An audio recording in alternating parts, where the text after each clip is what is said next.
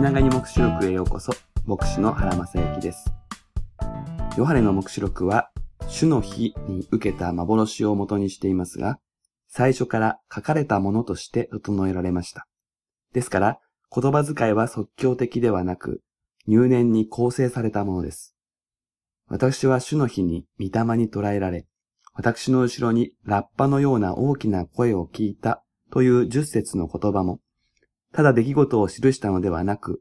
起こった出来事を解釈して意図的に配置しています。彼は大きな声を聞いたのですが、それをラッパあるいは角笛のようなと表現し、イザヤ書ごじゅうはち章との関連を作るように聖霊に導かれて書いているのです。それだけではありません。ヨハネはこのフレーズ、角笛のような大きな声をよん章いち節で繰り返しています。このような繰り返しによって、ヨハネは文学的なまとまり、区切りを作っています。そして、この角笛のようなという言い回しは、これからの幻を理解するための重要な部分であるということもわかるのです。というのは、角笛のような音で聞かされたことが、ヨハネの黙示録のすべてに関わるからです。第一の角笛のような声が、一章から三章に関わり、第二の角笛のような声が四章以降に関わります。つまりこの表現は、ヨハネが断食をしていたということを暗示するだけでも、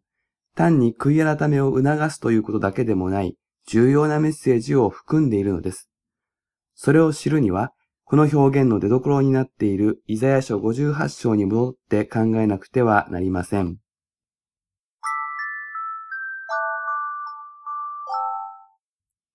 イザヤ書ごじゅうはち章では、断食という言葉だけでなく、自らを戒めるという表現が出てきます。さらにそれが安息日と関連していることがわかります。安息日に断食をするということ、そしてそれが自らを戒めるということ、この二つが合致する旧約聖書の教えは、ただ一つだけ。なだめの日と呼ばれる、イスラエルの七つの祭りの一つしかありません。この祭りについては、レビ記にじゅうさん章にこのようにあります。主はモーセにこう告げられた。特にこの第七の月のとおかは、なだめの日であり、あなた方のために聖なる会合を開く。あなた方は自らを戒め、食物の捧げ物を主に捧げなければならない。これはあなた方の全き休みのための安息日である。あなた方は自らを戒める。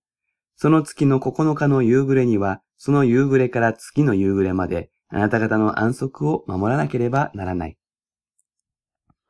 つまり、イザヤ書ごじゅうはち章は、なだめの日に備えている民に向かって語られた言葉だということがわかります。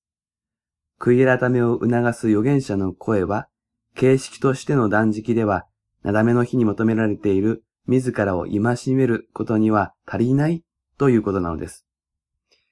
そのことがわかると、角笛のような声という言葉が使われる意味がよりはっきりと見えてきます。なだめの日に先立つ第七の月のついたちは、イスラエルの七つの祭りの一つ、角笛を吹き鳴らして記念する日、通称ラッパの祭りが行われる定めになっていました。第七の月の始まりを告げるこの祭りは、角笛を吹き鳴らし、とおかごに行われるなだめの日への備えを始めるように人々に呼びかけるものだったと考えられます。角笛の音は、シナイ山でモーセを通して神が契約を結ばれた時に鳴り響き、民の間に神への恐れを生み出しました。ラッパの祭りはそのことを思い起こし、年の変わり目に神との関係を見直すことを求めるものだったのです。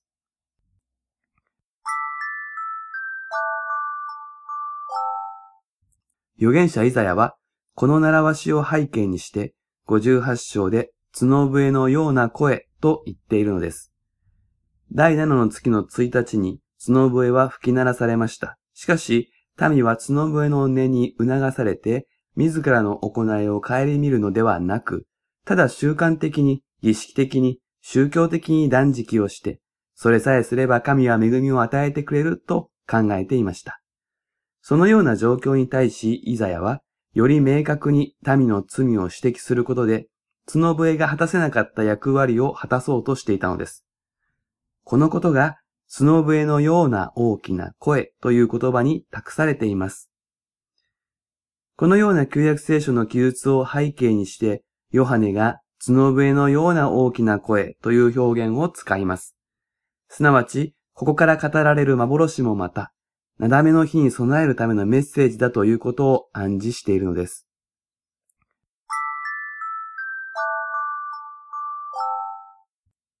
新約聖書には、イスラエルの七つの祭りを背景にして展開される出来事がいくつもあります。主イエスの十字架は春の祭りである杉越において起こり、主イエスの復活は杉越に続く初穂の祭り、聖霊降臨ペンテコステはその後の七週の祭りに起こりました。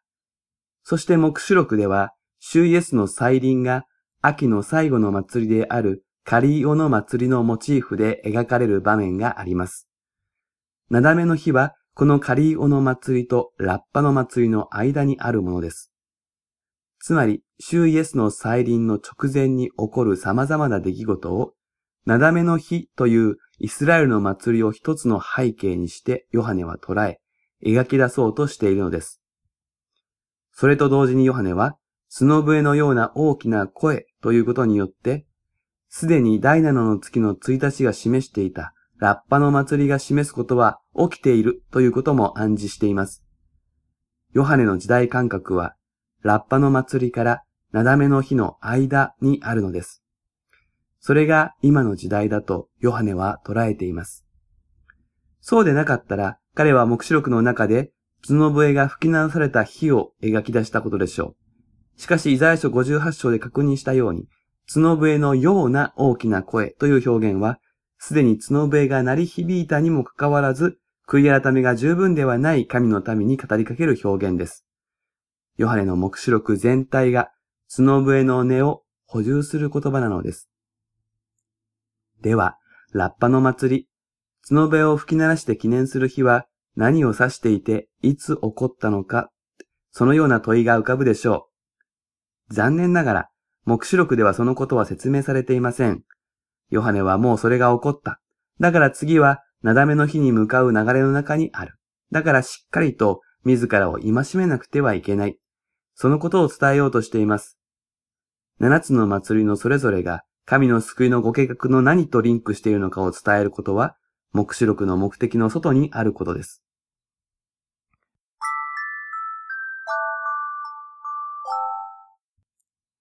ある神学の中では、ラッパの祭りは、教会の景挙、あるいはキリストの空中再臨と呼ばれる出来事をもって成就すると考えます。しかし、角笛のような大きな声は、すでに語られている言葉であり、この声を聞くように招かれているのは教会であることを考えると、ラッパの祭りはすでに成就していると見なくてはなりません。それが黙示録の読解から導かれる結論です。ですから、教会の景挙とラッパの祭りを結び合わせるのは無理なことです。あるいはまた、その神学に立つある人たちは、よん章いち節のラッパのような声が景挙のタイミングだという人もいます。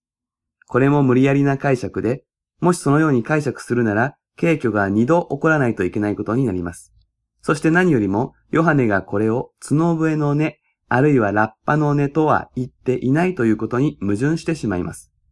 ヨハネが語るのは、あくまでも角笛のような大きな声であり、すでに鳴り響いた警告音を補充する声なのです。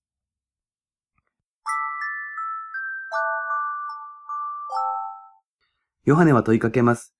神様とあなたの関係は今健全ですか？教会に真面目に通っているから、毎日聖書を読んでお祈りしているから大丈夫とは言えません。そんな外面的なことに安心していると、かつてのイスラエルの民のように、中身、内実が空洞化することもあるのです。私たちのうちにも角笛のような大きな声を響かせる必要があるかもしれません。それが、すぐに起こるべきことに対する何よりの備えなのです。じゅうななかいめは以上です。それではまたお耳にかかりましょう。